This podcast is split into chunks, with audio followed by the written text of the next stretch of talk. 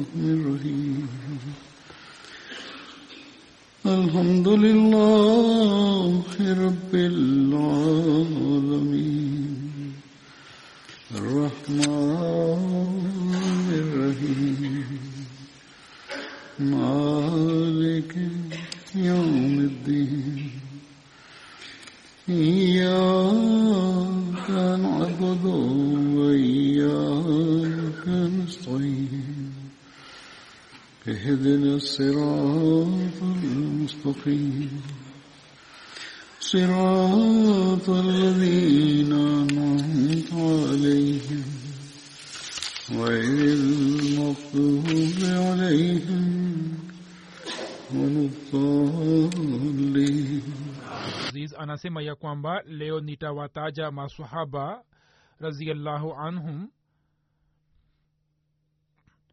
masahaba walioshiriki katika vita vya badri na sahaba wa kwanza ni katada bin numan ansari ambaye alikuwa anatokana na tawi la banu zafar ambalo lilikuwa tawi la kabila moja la khazraj. Baba yake alikuwa anaitwa numan bin zaid na mamke alikuwa anaitwa unasa binti qais. Kunia ya qatada ilikuwa inajulikana kwa majina ya abu umar abu amar na abu abdullah. Qatada bin noman alikuwa ndugu yake hat abu said khudri yani upande wa mama yake. Qatada raziallahu anhu alibahatika kushiriki katika bayate ukba pamoja na masahaba sabini na sawa na riwaya nyingine iliyosimuliwa na alama ibn ishaq ya kwamba yeye alikuwa hayupo kwenye masahaba wale walioshiriki katika bayate ukba qatada raziallahu anhu alikuwa mmoja wao walioteuliwa na mtume salallahu wa sallam kwa lengo la kuwarushia mishale maadui naye alibahatika kushiriki katika vita vyote pamoja na mtume waalihi wasallam katika siku ya vita vya ohod jicho la qatada likagongwa na mshale na kutokana na kupata mshale huo jicho lake likatoka nje naye amjia mtume salallahu alehi wa sallam na kumwomba au kumweleza kwamba ewe mtume wa mungu jicho langu limejeruhiwa vibaya na mshale huo na jambo ni hili kwamba mimi nampenda mke wangu sana naye akiona katika hali hii asije akaanza kunichukia naye anasema kwamba mtume salallahu alaihi akalichukua jicho lile na akaliweka pale lilipo na likapona na naye akaanza kuona na hata katika uzee jicho lile lilikuwa linaona vizuri. Katika riwaya moja imeelezwa kwamba mtume saa salam alikuwa ameweka mate yake kwenye jicho lile na jicho lile likawa zuri zaidi. Radiallahu anhu anaeleza ya kwamba mwenyewe ameeleza maelezo ya tukio hilo kwamba mtume salallahu alaihi waalaihi wasallam alikuwa amepatiwa upinde mmoja zawadi siku ya vita vya ohod yeye akanipatia upinde ule mimi kwa kutumia upinde huo. Nilikuwa nawarushia maadui mishale hata upinde ule yani kamba yake ikavunjika.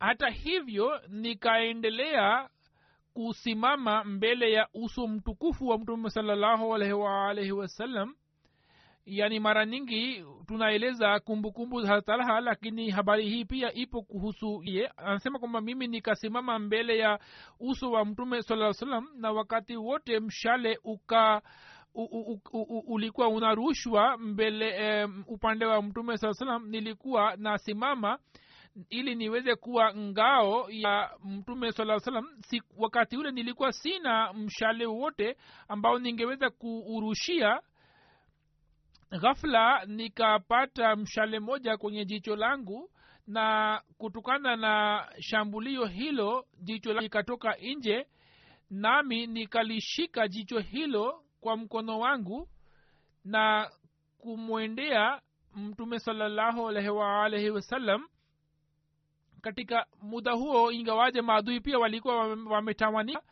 naye anasema kwamba nikalishika jicho hilo pamoja na mkono wangu na nikaenda kwa mtume salallahu alaihi waalaihi wasallam nilikuwa karibu na mtume saa salam mtume saa salam alipoliona jicho lile kwenye mkono wangu naye akalia na machozi yakaanza kutiririka naye akasema kwamba ewe mungu katada kwa kupitia uso wake ameuokoa uso wa mtume wako basi wewe ulifanye jicho lake liwe zuri zaidi kuliko jicho lingine hivyo jicho lile likawa zuri zaidi likapata mwanga mkubwa zaidi kuliko jicho lingine naye mwenyewe ameeleza habari hii. Hakusema kwamba mimi nampenda mke wangu hivyo na na hofia lakini wanahistoria wameeleza habari hii ili waweze kuleta mvuto um, fulani tukio hilo lakini katika simulizi alilolieleza mwenyewe habari hii haikuelezwa naye lakini hiyo ni huu ni ukweli na ni uhakiki kwamba wakati wa vita ile mtume saa salam akalirudisha jicho lile kwa mkono wake na mwanga wa jicho lile ukarudia na ndiyo maana katada raziallahu anhu alikuwa anajulikana kwa jina la zulain yani mwenye jicho. Katada raziallahu anhu alishiriki katika vita vya khandak pamoja na vita vingine wakati wa ushindi wa makka. Bendera ya kabila la banu zafar lilikuwa mkononi mwake. Katada raziallahu anhu alifariki dunia akiwa na umri wa miaka sitini na tano katika mwaka wa thelathini hijiria. Hazrat raziallahu anhu akasalisha sala yake ya jeneza katika mji wa madina na ndugu zake kadhaa waliingia katika kaburi lake. Na katika riwaya moja hasumar pia alikuwa mmoja wao. Katada alikuwa na mjukuu ambaye jina lake lilikuwa asim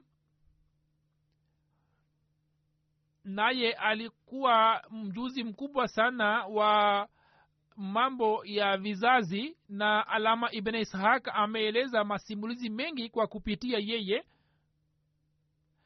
Riwaya moja imeelezwa hivi kwamba mtume salallahu wasallam alikuwa na upinde mmoja ambao ul, ulikuwa umetengenezwa na mti fulani wa naba ambao pia unatengeneza mishale upinde ule ulikuwa umevunjwa kwa kutumia kwa kupitia matumizi makubwa yaliyofanywa na katada raziallahu anhu. Naye anayesema ya kwamba lilikuwepo familia ya maanswar ambao walikuwa wanaitwa banu uberek wao walikuwa ndugu watatu walikuwa na ndugu watatu bishir bushar na bashir bushair alikuwa mnafiki alikuwa anatengeneza shairi na alikuwa anafanya istihzaa wa masahaba wa mtume salallahu wa sallam kizwahiri alikuwa muislamu lakini matendo yake yalikuwa hayalingani na uislamu wake. Na pia alikuwa ananasibisha kauli za kwa watu wengine kwamba fulani amesema hivi. Masohaba wa mtume saa salam waliposikia shairi lake naye nao wakasema kwamba tunaapa kwa mungu kwamba shairi hii itakuwa imetengenezwa na bwana huyo mwenye uchafu. Na masahaba wakasema kwamba shairi hizi zimetengenezwa na bwana huyo. Wao walikuwa wenye njaa katika islam na hata kabla ya islam walikuwa hawafanyi kazi yote walikuwa hawafanyi kazi na shughuli na ndio maana walikuwa maskini. Kisha anasema kwamba katika mji wa madina chakula cha watu kilikuwa ngano na vitu vingine na mtu akipata tari basi alikuwa analeta unga kutoka nchi ya siria basi tajiri huyo alikuwa ananunua vitu vyote kutoka kwake na alikuwa anaviveka kwa ajili ya chakula chake. Lakini watoto wake walikuwa wanakula tende na, na ngano tu. Kilichotokea ni hivi kwamba safari moja tajiri moja alitoka nchini siria na baba yangu mdogo alinunua unga kutoka kwake na akaweka kwenye chumba fulani. Katika chumba kile pia alikuwa ameweka silaha zake. Naye anasema kwamba kilichotokea ni hivi kwamba chumba kile kikaibwa yani watu wakakiiba chumba kile wakiuvunja ukuta wake wakaiba vitu vyote chakula na silaha zingine. Asubuhi baba yangu mdogo akaja kwangu na kusema kwamba usiku wa, wa kuamkia leo chumba chetu kime ghala yetu imepata kuibiwa na wamenyanganya na wameiba silaha zetu na chakula chetu sisi tumeangalia na tumewauliza watu na tumeambiwa kwamba wamemwona banu ubarek naye alikuwa amewasha moto. Na sisi tunafikiri kwamba huyu wao watakuwa wanasherehekea juu ya chakula chenu watakuwa wamekula chakula chenu. Tuna, tulipokuwa tunafanya upelelezi na kufanya uchunguzi katika mitaa banu ubarek akasema kwamba tunaapa kwa mungu kwamba mwizi wenu anaonekana ni labid sarik labid alikuwa mtu mwema miongoni mwetu wakati ambapo labid aliposikia habari hii kwamba yeye ameshutumiwa naye akatoa upanga wake na akasema kwamba je mimi ni mwizi? Hapa kwa mungu kwamba upanga wangu huu utabaki kati yenu? Waila mtaniambia kwamba ni nani aliyefanya kazi hii ya kuiba? Watu wakamwambia kwamba wewe uweke pa- upanga wako pembeni wewe si mwizi. Sisi tumefanya upelelezi katika mitaa na hatuna shaka ndani yake kwamba huyu ndiye banu ubarak ndiye mwizi. Baba yangu mdogo akasema kwamba ewe mpua wangu ikiwa wewe ungemwenda ungemwendea mtume salallahu alehi wa na ungemuuliza ungemwomba huenda ningepata mali yangu katada raziallahu anhu anasema kwamba mm, baada ya kusikia habari hii nikamwendea mtume saa na kumwambia kwamba miongoni mwetu mmoja wetu amefanya zulma na ameiba nyumbani kwa baba yangu mdogo na ameiba kutoka ghala yake vitu mbalimbali chakula na silaha. Sisi tunastaka kwamba silaha zetu ziturudishwe na ama chakula na vitu vingine sisi hatuna haja navyo. Mtume salallahu alehi wasallam akasema kwamba mimi nitafanya mashauriano na maswaha ndipo nitatoa uamuzi.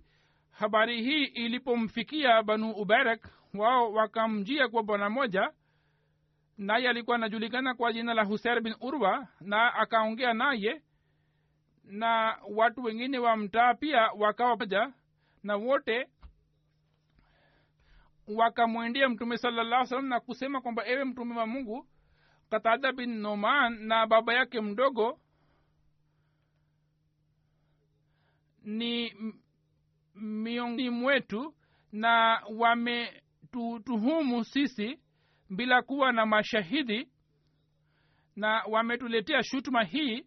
Katada anasema ya kwamba mimi nikamjia mtume salallahu alehi wa salam na nikaongea naye na mtume salallahu alaihi wasallam akasema kwamba wewe umemtuhumu mtu fulani wa nyumba ambaye imetajwa kwamba huyu ni muislamu na ni mtu mwema na wewe huna mashahidi juu yake katada anasema ya kwamba mimi nikarudi kutoka kwake alikuwa na tabia njema ndio maana aliposikia habari hii akarudi anasema kwamba mimi nikarudi nyuma na nikatamani kwamba ningekosa mali ningelia lakini katika mada hiyo nisingeongea na mtume salallahu alehi wa sallam yani baada ya kusikia tari, uh, jambo hili kutoka mtume saa salam nikawaza kwamba ni mimi nimemuuzi mtume saa salam bure. Hata kama mali yangu ingetoka ingetoka lakini mimi nisinge uh, enda kwa mtume saa salam na mtume saa salam asingeniambia habari hiyo baba yangu mdogo akaniuliza kwamba umefanya nini kuhusu swala hilo. Mimi nikamweleza baba yangu mdogo kile mtume sasa alikuwa ameniambia. Hapo yeye akasema kwamba mungu ndiye msaidizi wetu. Na tulikuwa tumeongea habari hii na muda mfupi ulikuwa umepita ilhali hapo aya qurani aya za qurani tukufu zikatirimka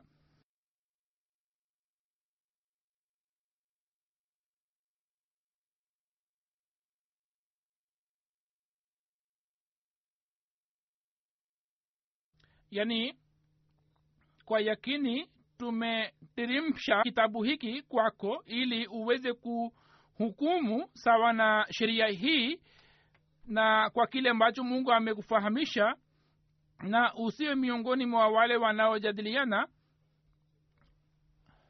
muradhi kutoka khainin ni wale banu uberek na pia imeelezwa kwamba wastakfirillah yani uombe ghofira kutoka mungu.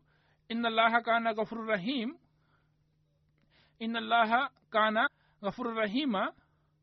Yani kwa yakini mwenyezi mungu ni mwenye kughofiri na mwenye kufanya rehma kisha mwenyezi mungu akaendeleza kusema kwamba wala tujadil anilazina yakhtanuna anfusahum.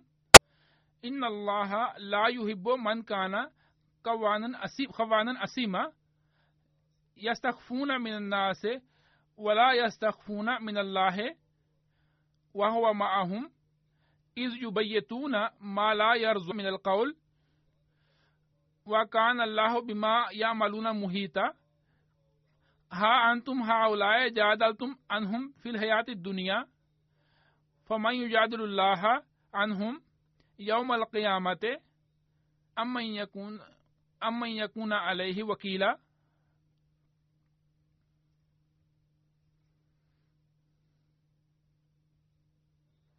ومن يعمل سوءا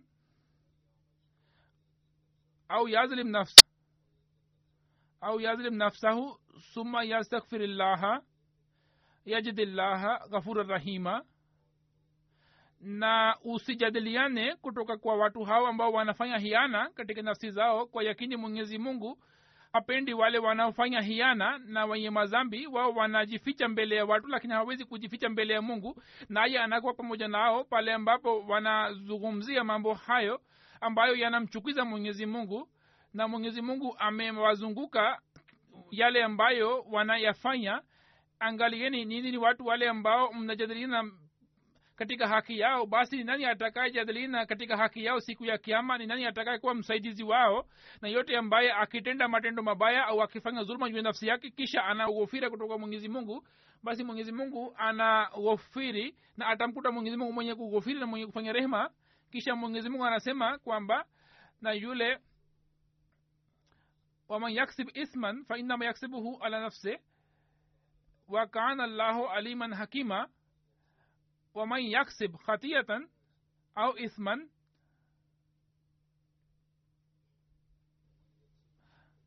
ومن يكسب خطية أو إثما ثم يرمي به ديا فقد احتمل بهتانا وإثما مبينا يعني yule ambaye anachuma zambi anachuma zambi ile kwa zidi yake na mwenyezi mungu ana ujuzi na mwenye hikima na mtu akosea au akifanya mazambi kisha akimtuhumu aki mtu mwingine basi yeye amebeba mzigo wa mazambi makubwa.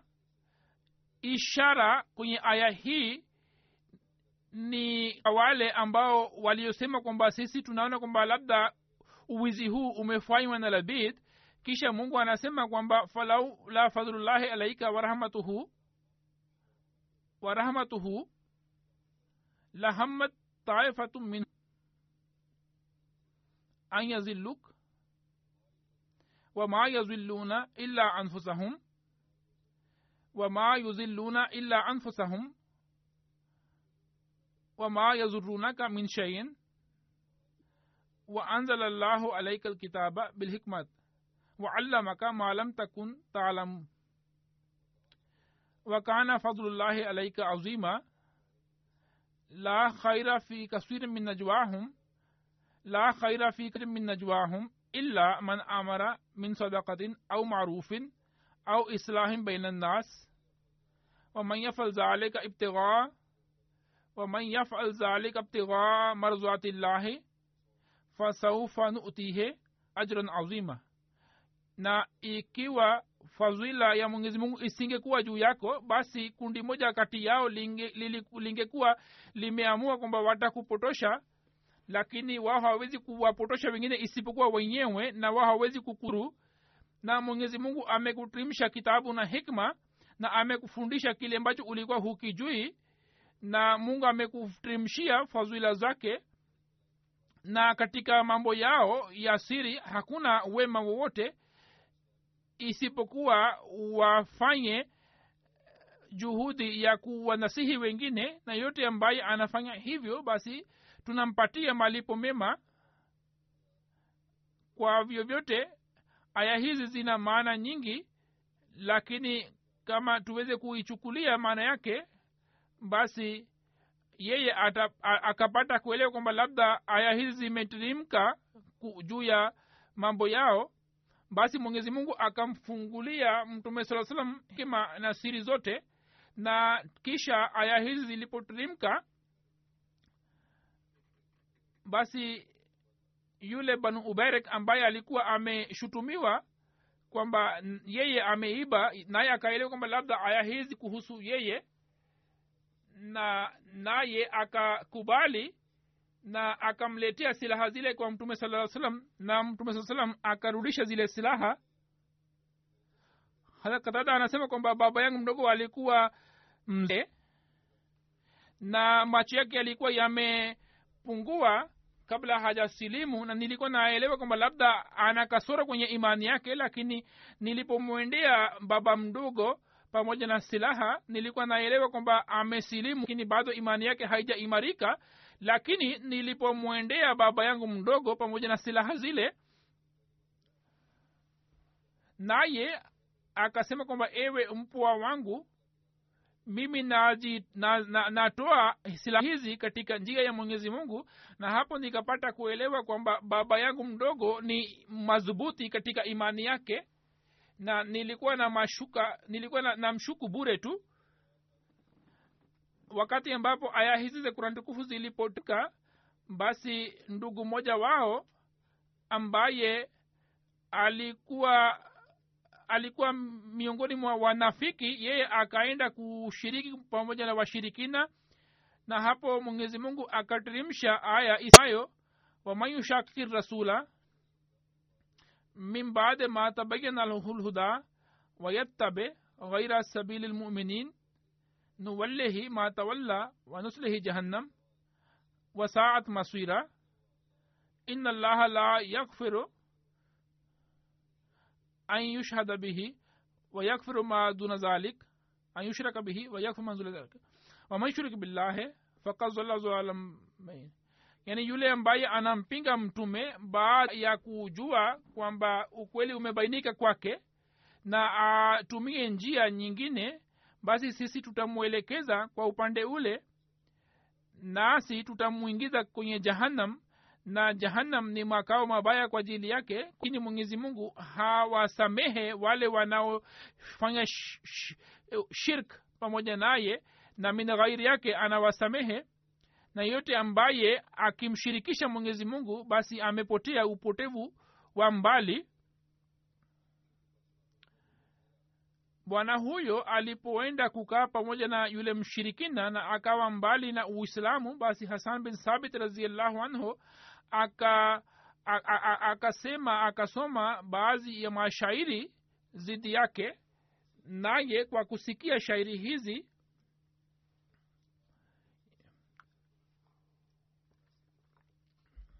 akatoka nje pamoja na mzigo wake na akaenda kutupa kwenye uwanja wa vita naye akasema kwamba je umetupatia zawadi hii ya shairi ya hasan wewe huwezi kujinufaisha chochote hivyo mimi sitakubali kuweka hapa mzigo wako. Basi huu ndio mwisho uliokuwa wa yule mnafiki kisha abu said khudri raziallahu anhu anasimulia ya kwamba qatada bin numan raziallahu anhu aliendelea kusoma sura ikhlas katika usiku kucha akaendelea kuma sura ikhlas katika usiku kucha. Mtume salaa salam alipopata taarifa hiyo akasema kwamba mimi naapa kwa yule mungu ambaye uhai wangu upo umo mkononi mwake kwamba sura ikhlas ni sawa na robo tatu ya qurani tukufu yani kueleza umoja wa mwenyezi mungu ndiyo qurani yenyewe na qurani tukufu inatoa mafundisho yake. Salama anasimulia ya kwamba hasa buhurera raziallahu anhu alikuwa anatueleza habari za mtume saa salam akisema kwamba yeye alisema kwamba siku ya ijumaa muda unawadia ambapo muislamu akiupa katika hali hii kwamba anaswali na anamwomba kheri kutoka mwenyezi mungu basi mwenyezi mungu lazima anampatia kile kitu ambacho anakiomba. Na hata aliashiria kwa mkono wake kwamba muda ule ni mfupi mno. Hasa borara raziallahu alipofariki dunia naye anasema kwamba mimi niliwaza moyoni mwangu kwamba ewe mungu ikiwa nika nikapata bahati ya kumwendea abu said khudri basi nitamuuliza kuhusu muda ule. Basi safari moja nilipomwendea nikamuuliza kwamba ewe abu said matawi haya ni matawi gani ambayo unaendelea kuyatengeneza?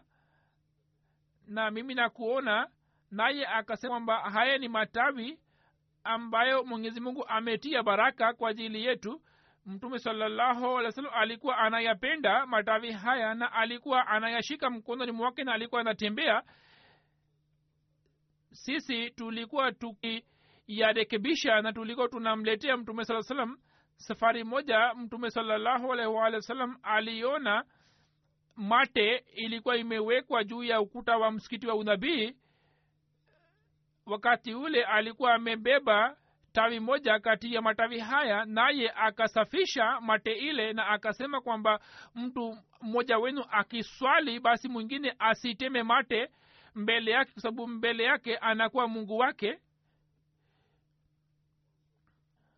Na wakati ule amri zilikuwa hazikutimka kwa asilimia mia na imeelezwa kwenye riwaya hii kwamba muwe mnatema mate upande wa kushoto kwenu na riwaya hii imeelezwa kwenye bukhari vile vile kwa sababu wakati ule kulikuwa na sakafu ya udongo ndio maana akasema kwamba muteme mate upande wa kushoto chini lakini riwaya inayoeleza baadaye inasema kwamba muwe mnasafisha pua yenu au mate yenu kwenye uh, kitambaa fulani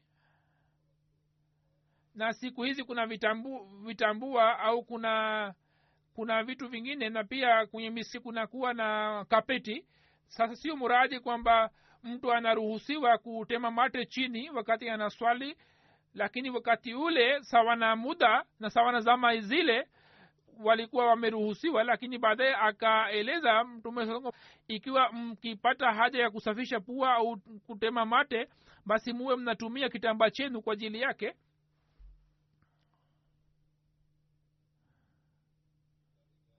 msimuliaji anaeleza kwamba usiku ule mvua ilinyesha kwa kasi na mtume saa salam alipotoka nje kwa ajili ya kuswali swala ya isha radhi ikateremka radhi ikaonekana naye akamwona abu katada akasema kwamba ewe katada ulikuwa nafnini wakati huu? Akasema kwamba ewe mtume wa mungu nilijua kwamba leo kwa ajili ya swala watu wachache watakuja kwa sababu ya mvua na nikafikiri kwamba mimi ni shiriki kwenye sala ndio maana nimekuja. Mtume saa akasema kwamba utakapomaliza kuswali basi usimame hadi nipite karibu nawe. Basi yeye aliposwali mtume saa salam akampatia fimbo moja na akasema kwamba chukua fimbo hiyo fimbo hiyo itakuonyesha miguu kumi mbele na miguu kumi nyuma pamoja na mwanga wake na ukiingia nyumbani kwako basi ukimwona mtu au uki, uki, ukiona kivuli cha mtu basi kabla hajaongea umue na fimbo hiyo kwa sababu yeye atakuwa shetani. Abu katada akafanya hivyo na akasema kwamba ndio maana sisi tunapenda fimbo hizi kwa sababu mtume saa salam ame, alikuwa ametupatia na tunazitumia kwa ajili ya mahitajio yetu mbalimbali mbali, na fimbo hizi zina baraka nyingi ndani yake ndiyo maana mimi naendelea kuzitengeneza.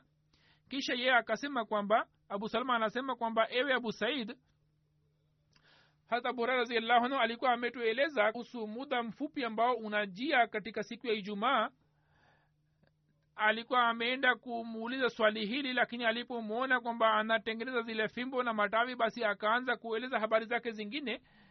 Lakini hapo akarudia kwenye mada yake ile kwamba abu hurara raziallahu anhu alikuwa ametuambia kwamba siku ya ijumaa kunakuwa na kuna kuwepo hali au muda mfupi je ujua muda ule ambao ukiupata maombi yako yanapokelewa? Naye akasema kwamba nilikuwa nimemuuliza mtume saa salam kuhusu muda ule na mtume saa salam alikuwa ameniambia kwamba nilikuwa nimeambiwa kuhusu muda ule lakini baadaye kama vile ilichotokea kuhusu shabe kadar nikasahulishwa. Hasa abu salama kwamba mimi nikatoka kutoka pale nikaenda kwa abdullah bin salam katika riwaya moja ambayo imeelezwa katika musnad ahmad bin hambal inasema kwamba muda ambao umeelezwa kuhusu siku ya ijumaa una riwaya nyingi na kutoka riwaya hizo tunapata kuelewa mambo matatu. Jambo la kwanza ni kwamba muda huu unawadia katika siku ya ijumaa. La pili unakuja katika sehemu ya mwisho ya siku. Na la tatu unakuja baada ya swala ya alasiri. Hivyo ningependa naeleza rawaya hizi hapo. Radhiallahu anhu anasimulia ya kwamba mtume salallahu alehi wa sallam alieleza kuhusu siku ya ijumaa na akasema kwamba upo muda ambao unapatikana katika siku ya ijumaa na muislamu akiupata muda ule akiwa na swali basi kile ambacho atakiomba kuto mungu mungu atampatia kitu kile na akaashiria kwa mkono wake kwamba muda ule utakuwa mfupi mno. Kisha kuna riwaya nyingine ambayo ni ya sahihi muslim inaelezwa na abu burda bin abu ashri ya kwa abdullah bin umar raziallahu akaniambia kwamba je ulikuwa umemuuliza baba yako ulikuwa ume, umemsikiliza mtume saa akisimulia kwa baba yako hadisi hii kuhusu muda mfupi. Naye akasema kwamba ndio nimesikia na nilikuwa nimemsikia mtume saa salam akisema kwamba muda ule unakuwa mfupi mno. Kisha kuna riwaya nyingine inayosimulia na abdullah bin salam anasema kwamba safari moja wakati ambapo mtume saa salam alikuwa ameketi nikamwomba nikamwomba kwamba sisi tuna tunaukuta muda kuhusu siku ya ijumaa ndani ya kurani tukufu kwamba mtu akimwomba mwenyezi mungu katika muda ule basi mungu anamtimizia haja yake. Hata abdullah bin salam anasema kwamba mtume saa salam akaniambia akiniashiria kwamba muda ule ni mdogo na muda ule ni mfupi mimi nikasema kwamba ndio nikamuuliza kwamba muda ule ni muda gani? Mtume saa salam akasema kwamba muda ule ni kati ya nyakati za mwisho za siku. Nikasema kwamba je muda ule si muda wa swala? Akasema kwamba ndio mumini anaposwali na anakaa na anakuwa katika hali ya swala yani baada ya swala anapofanya anapomkumbuka mwenyezi mungu basi hali ile pia inakuwa hali ya swala. Kisha kuna riwaya nyingine ambayo imeelezwa na abu hurera kwamba mtume saa salam akasema kwamba siku ya ijumaa muda unavadia ikiwa muislamu akiupata muda ule katika hali hii kwamba anamomba mwenyezi mungu kheri basi mungu anampatia kheri ile na muda ule unakuja baada ya alasiri. Ni siku ya ijumaa lakini sawa ni riwaya ni baada ya alasiri kisha kuna riwaya nyingine inasema kwamba abu salama akamuuliza kuhusu riwaya hii. Mtume sasa akasema kwamba akhiru saate nahar yani muda huu unakuwa kati ya nyakati za mwisho za siku. Kuhusiana na hilo safari moja muslim raziallahu anhu alikuwa ameeleza kwamba ijumaa na mwezi wa ramadhan vinafanana na vinafanana katika hali hii kwamba ijumaa pia ni siku ya kupokelewa kwa maombi na ramadhan pia ni mwezi wa kupokelewa kwa maombi.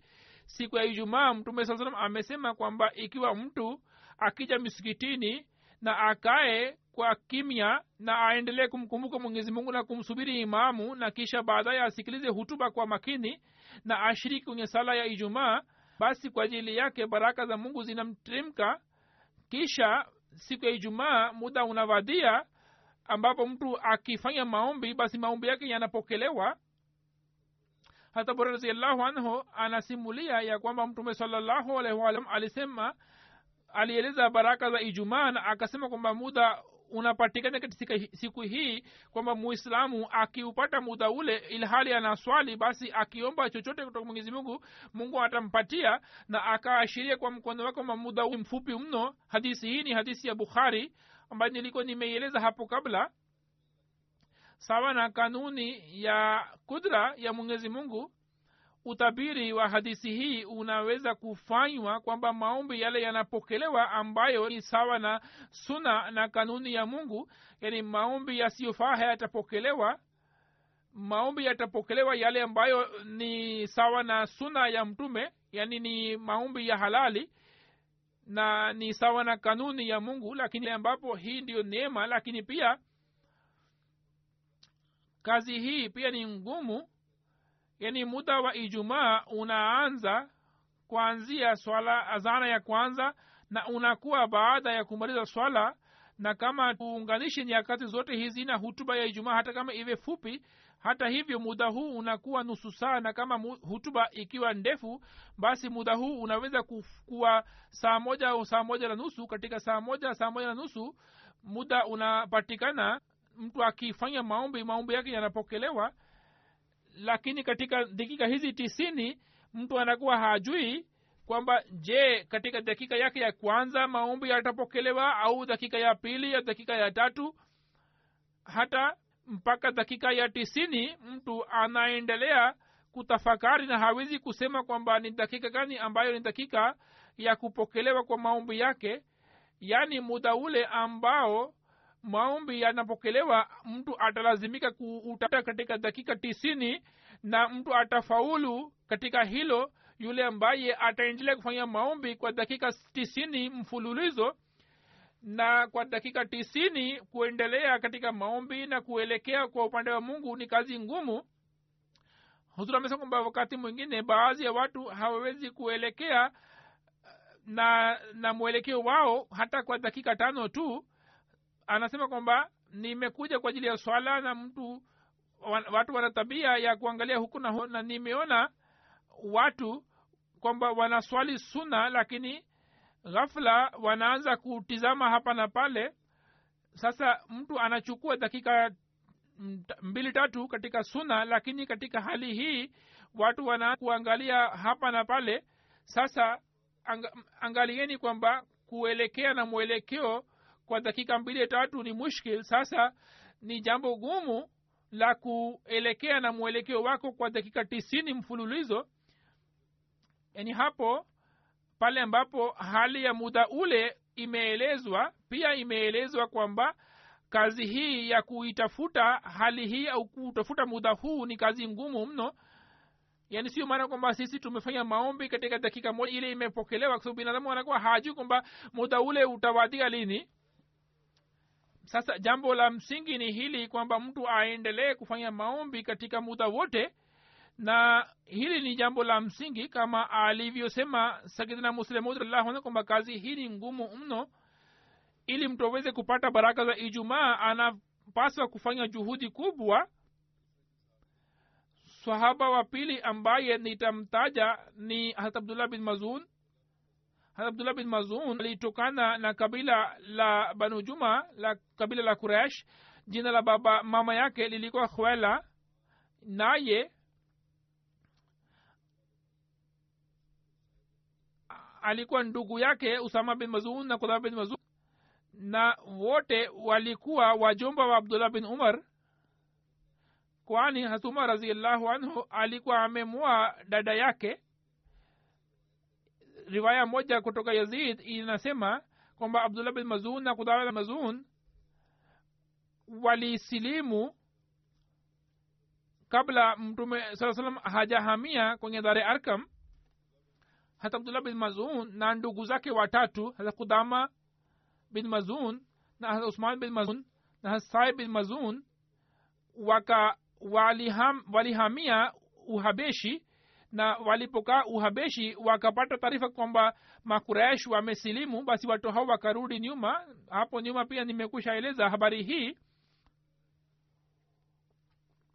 kuhusu uhamisho wa uhabeshi kwamba waislamu walipoteswa na zulma zikazidi basi mtume saa salam akawaambia waislamu kwamba wahame na kuhamia uhabeshi na akasema kwamba mfalme wa ubeshi ni mwenye kufanya uadilifu na katika utawala wake zuluma haifanyiki. Katika zama zile katika nchi ya uhabeshi kulikuwa na utawala madhubuti wa kikristo na mfalme alikuwa anajulikana kwa jina la najashi.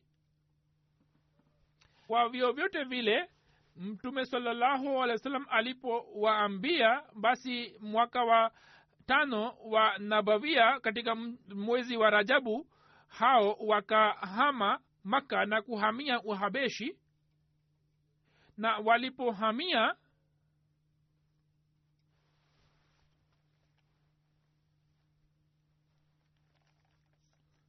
walikuwa na bahati kwamba walipotoka maka wakielekea kusafiri upande wa kusini walipofika maeneo fulani basi wakapata bahari wakapata uh, merikebu yenye biashara basi wakapanda kwenye merikebu ile na wakafika uhabeshi. Baada ya kufika uhabeshi wakapata amani katika nchi ile na wakapata wokovu kutoka zuluma ya makuresh lakini kama yalivyoelezwa na baadhi ya wanahistoria na yamekusha elezwa hapo kabla kwamba walirudi baada ya kusikia taarifa kwamba makuraish wamesilimu wahamiaji walikuwa wamefika uhabeshi wakasikia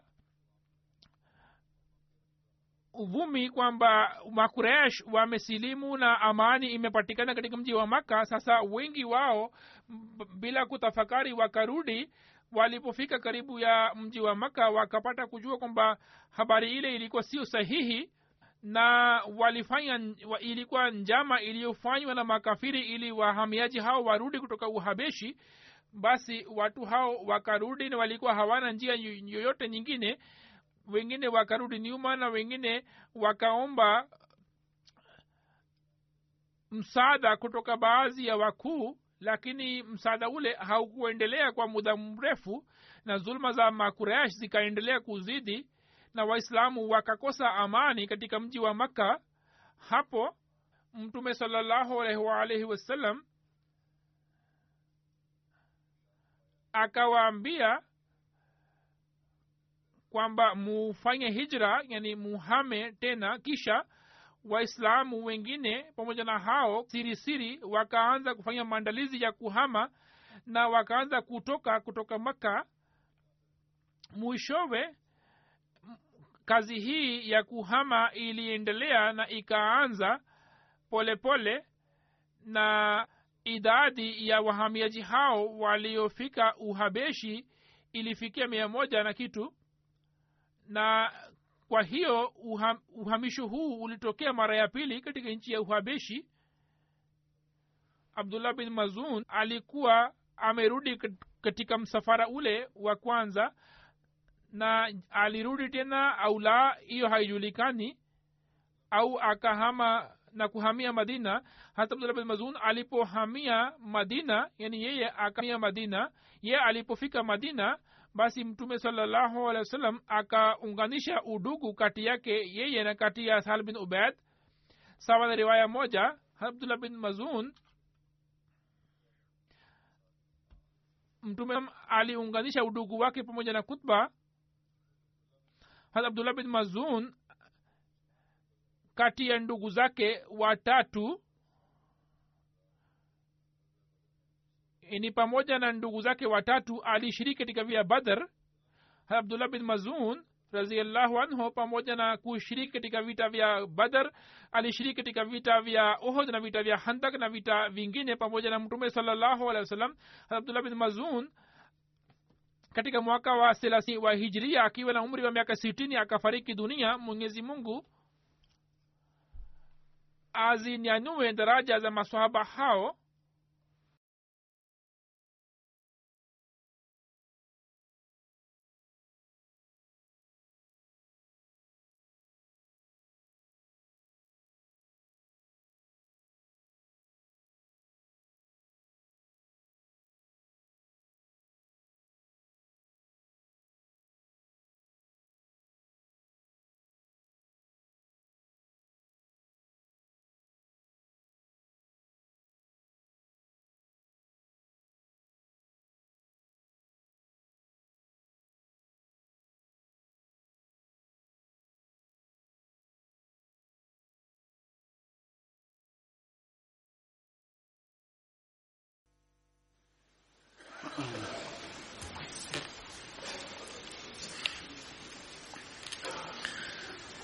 الحمد لله الحمد لله نحمده ونستعينه ونستغفره ونؤمن به ونتوكل عليه ونعوذ بالله من شرور أنفسنا ومن سيئات أعمالنا. من يهده الله فلا مضل له ومن يضل فلا هادي له. ونشهد أن لا إله إلا الله ونشهد أن محمدا عبده ورسوله. عباد الله رحمكم الله.